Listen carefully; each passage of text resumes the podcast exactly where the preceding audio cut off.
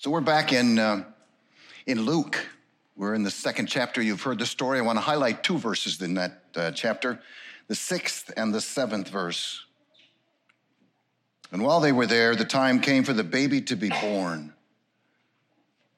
And Mary gave birth to her firstborn, a son. She wrapped him in cloths and placed him in a manger because there was no guest room available for them. And then turning to John's understanding of Christmas in the very first chapter of his gospel, chapter one, beginning at the sixth verse, there was a man sent from God whose name was John. He came as a witness to testify concerning that light, so that through him all might believe. He himself was not the light. He came only as a witness to the light. The true light that gives light to everyone was coming into the world. He was in the world, and through him the world was, was made. The world did not recognize him. He came to that which was his own, but his own did not receive him. Yet to all who did receive him, to those who believed in his name, he gave the right to become children of God. Children born not of natural descent, nor of human decision, or of a husband's will, but born of God. The Word became flesh and made his dwelling among us. We have seen his glory, the glory of the one and only Son, who came from the Father, full of grace and truth. And then one verse out of the Gospel of Matthew, this one from the fifth chapter, from the seventeenth verse. Do not think that I have come to abolish the law or the prophets. I have not come to abolish them, but to fulfill them.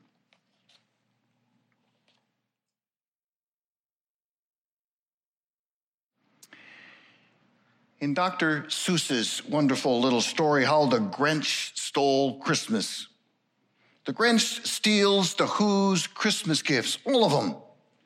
And he, well, he anticipates how distressed Whoville is going to be when they wake up and discover that all of their Christmas gifts are gone.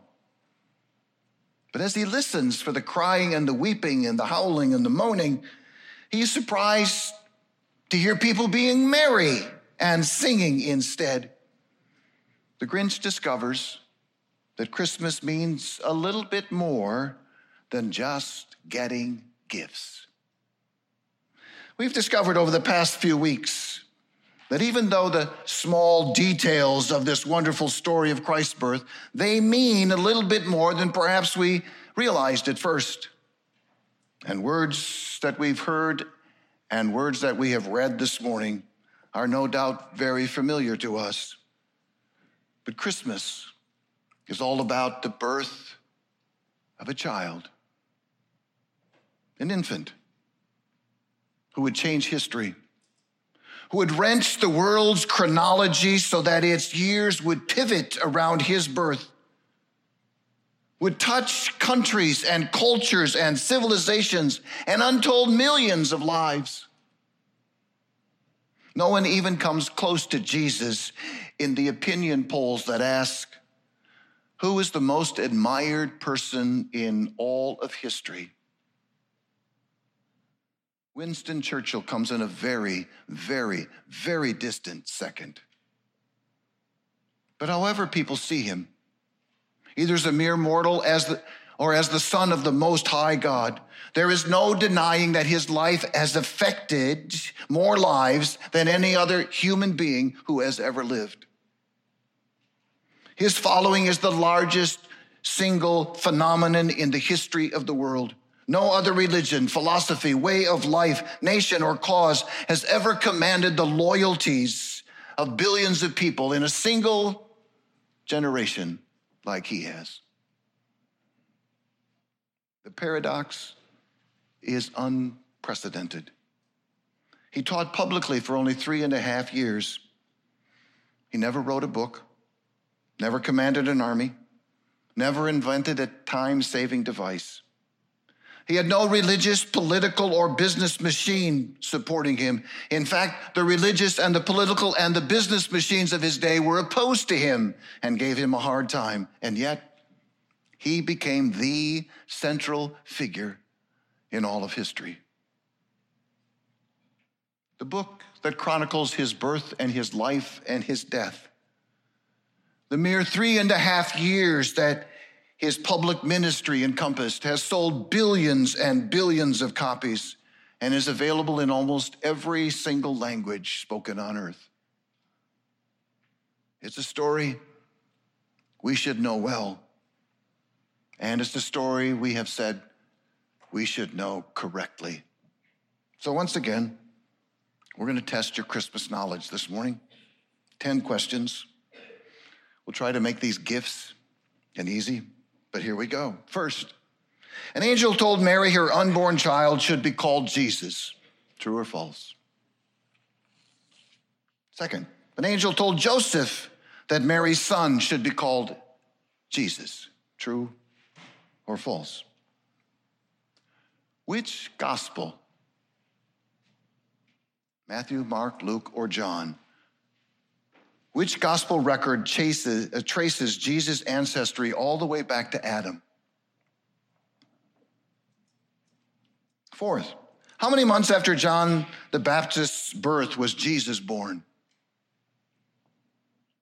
Five, Jesus was born of a virgin. True or false? Six, Jesus is the only birth considered miraculous in the scripture. True or false? Seven, how many half-brothers and sisters did Jesus have? Eight, the only biblical story we have of Jesus' childhood is found in which gospel? Nine, by Jewish law, Jesus was required to learn a trade. That is, some work that he could do that was productive and he could do with his hands. And ten, Jesus waited until he was thirty years old to begin his ministry because people in Jesus' day didn't trust anyone under thirty, especially on religious matters. True or false? So let's examine some of these questions and some of their answers together this morning. His story begins with a promise made way back in the third chapter of Genesis. You see, after Adam and Eve messed up and disobeyed God, sin came into this world, and God, in his marvelous grace, made a promise to provide humankind hope and a solution. Genesis three fifteen reads, "And I will put enmity between me and you." So God is talking to Satan, to the serpent, and the woman, "and between your offspring and hers, and he," that is, Jesus, "will crush your head, and you will only be able to strike his heel." It's called the mother promise. It's the first of many promises and many prophecies throughout the Old Testament. And then the New Testament dawns. An angelic announcement is made to Mary and to Joseph.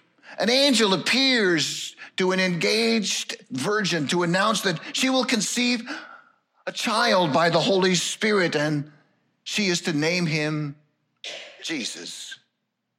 Joseph, her betrothed, when he discovers that she is pregnant, plans to put her away quietly. And then an angel appears also to him, collaborates Mary's story, and tells him he should still go ahead and marry her.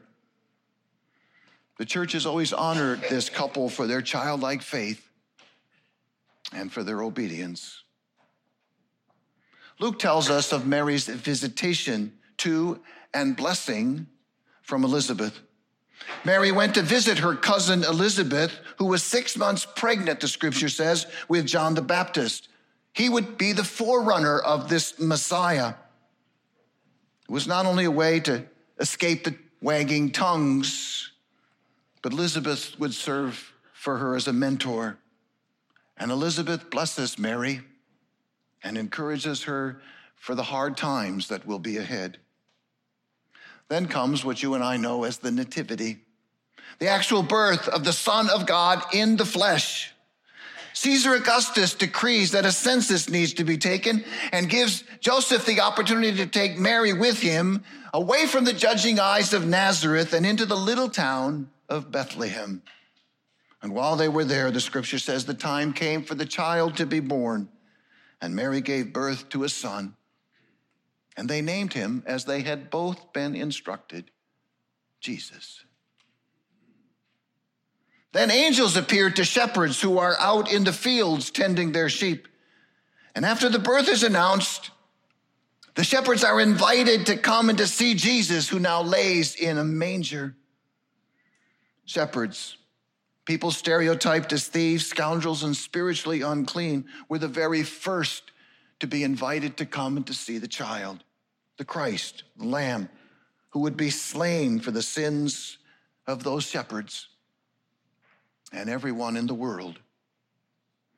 And then, like sheep following their shepherd, they hurried, the scripture says, off to Bethlehem to see what the angels had been telling them about.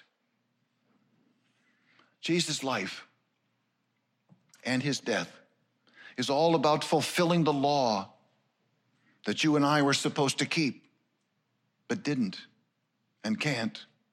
And the life you and I are supposed to be living, but don't. Matthew writes, "Don't think that I came to abolish the law or the prophets. I have not come to abolish them, but to fulfill them." So Jesus came and fulfilled the law perfectly. So when the time came, he could be the perfect sacrifice, the perfect unblemished lamb required for the atonement of one's sins, our sins, and our reconciliation to the Father. Circumcised on the eighth day and dedicated on the thirtieth day, bar mitzvahed when he was twelve years old. Luke is the one that tells us the only story of Jesus' childhood. Jesus fulfilled every law and every prophecy. So everything that happens, from being born in Bethlehem to the shedding of his blood, from the beginning of his life to the very end, to the finish of his life, was done to fulfill the law and the prophets. Being the perfect lamb who lived a perfect life meant that he could be the perfect sacrifice. Here is the amazing, here is the central truth of Christmas. The baby laying in that manger, in an animal feeding trough, is our sovereign Lord and Savior, the only one who can fully satisfy and feed our soul, the one who gave up his place in heaven at the right hand of God in order to humbly be born here among us and to live with us. See, the birth of Jesus Christ is unlike any before or any since. And while there were numerous miraculous births that are recorded for us scattered throughout the Old Testament as a foreshadowing of Christ's birth, Jesus is the only baby that has ever been born with a pre-existent life. Jesus' life, you see, didn't begin in Bethlehem. He always has been. He always is. He always will be. The Gospels and the Apostle Paul teach that Jesus came from heaven and gave up his place at the right hand of the Father, the creator and the sustainer of our universe. And we profess that, we profess him to be one with the Father at creation. We profess him to be the second person of the Godhood along with the Father and with the Holy Spirit. We profess him to be the Logos, the Word of God, as John talks about it in the flesh. He is the pre-existent one. He is also the only child ever conceived without an earthly father. His conception was, according to the scripture, supernatural. It was miraculous. One of the central and essential miracles of Jesus' birth is that Jesus was born to a virgin, a woman who had never known a man. This became theological bedrock woven into the essence of Christianity, an issue that people were willing to and, in fact, often went to the stake for and died. For others, it seems to have been a stumbling block. Without an earthly father, scripture reminds us that we have and are making absolutely no contribution to the forgiveness of our own sins. We're contributing nothing to our own salvation. It's all God's gift, and his gift is wonderful. It's eternal life. He's the only person ever born with a divine and a human nature.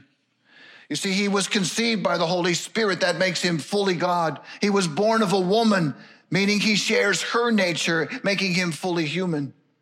And so he possesses all of the essential properties of human nature, like us in every way, except for sin. Jesus would claim his divinity. He would claim it both subtly and overtly. He would say that he and the Father are one. But even more, he demonstrated his divinity and his lordship through his power to forgive, to cast out demons, to heal people's diseases, and to teach with authority. Jesus is the only child ever born without sin. Those born of a woman by natural conception, the scripture says, are born in sin. Surely I've been a sinner from birth, sinful from the time my mother conceived me, the psalmist writes. But since Jesus was conceived by the Holy Spirit, he is born free from every taint of sin. So let's look at our answers. An angel told Mary her unborn child should be called Jesus. That's true. An angel told Joseph that Mary's son should be given the name Jesus. That's also true. Which gospel record record traces Jesus' ancestry all the way back to Adam? That would be Luke, third chapter. How many months after John the Baptist's birth was Jesus born? We're looking at about six, give or take a few days or weeks. Jesus was born of a virgin? True. Jesus is the only birth considered miraculous in the Bible? No. There was Isaac and Samuel and Samson and many others, all designed to foretell about the miraculous birth of our Lord and Savior Jesus. How many half-brothers and sisters did Jesus have? Well, we know of at least six. Four brothers are named in Matthew thirteen, verse fifty-five, and two unnamed sisters in the next verse, verse fifty-six. The only biblical story we have of Jesus' childhood is found in the Gospel of Luke. By law, Jesus had to learn a trade, some work that he could do with his hands. That's true. The rabbi said, whoever fails to teach his son a craft teaches him to steal. And ten, Jesus waited until he was thirty years old to begin his ministry because Jesus, because people in Jesus' day didn't trust anyone under thirty, especially on religious matters.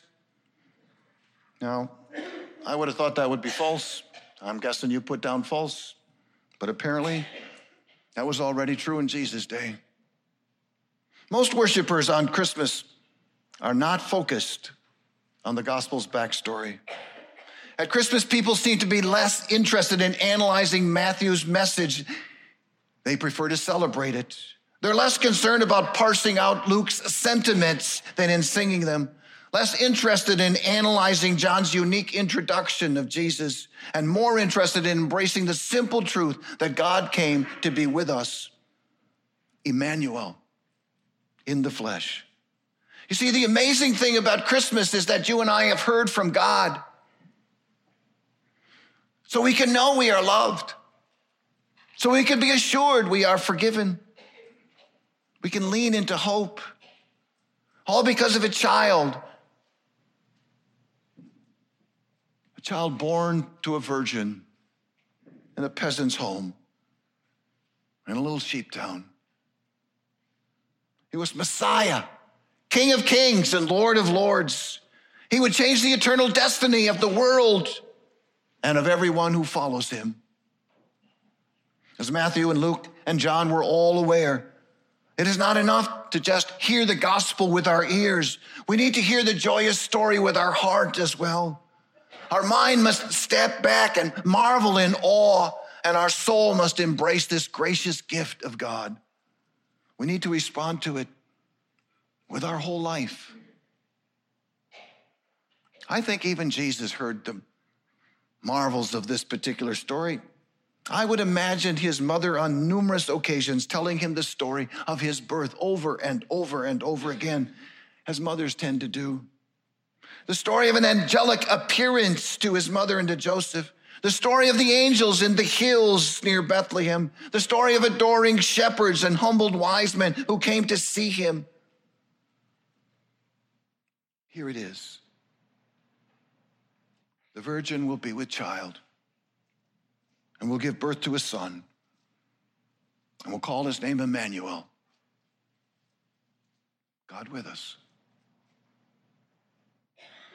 Christ's coming to dwell on earth is both a picture of God's ultimate goal to be with us always and God's means of accomplishing that particular goal, Jesus in human flesh. In Christ, God himself came and walked and talked and laughed and cried with us, with people, and showed us his great love. By coming to die for our sins, God entered our world of human experiences. He became intimate with us, his people, in the depths of our pain and our sorrow and our questions and our doubts. The Nativity is all about Almighty God sending his one and only Son down here to be with us on earth. It's his gift to us, not just for Christmas, but for every day and for eternity. He doesn't want us simply to acknowledge his gift or simply to receive it as information. He doesn't want us simply to admire it any more than we would admire a gift and put it on the shelf and never use it again.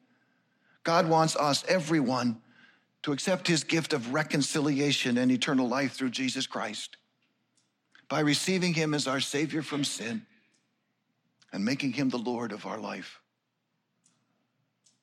Jesus would one day ask his disciples the essential question, who do you say that I am? And people have answered that question in a myriad of ways. And because of who Jesus is, their answer marks the difference between life and death, between life here and life forever with him. Who do you say Jesus is?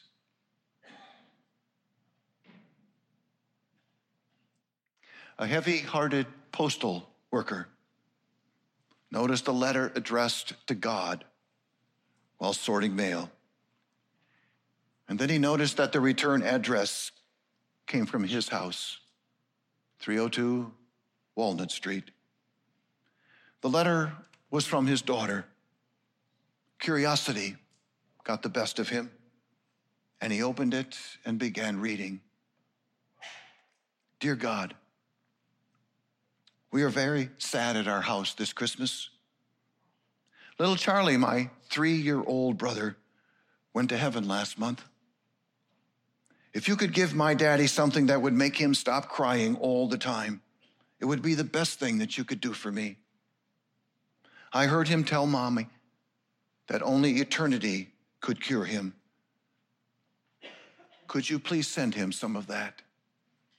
Thank you, Marion. See, that's why Jesus came, to send us a little taste of eternity for today, tomorrow, until we're with him. So amid our pain and our losses and our daily struggles, we can stop fretting, stop crying, and rejoice in him. Let's pray together. Father, thank you for sending Jesus so humbly, yet so profound, so quietly, and yet to the voice of angels. Father, may we find a place for him in our heart and in our life, in our daily routines, in our thoughts, in our opinions, in our relationships. Father, give us the taste of eternity. May we experience it today. We pray this in Christ's name. Amen.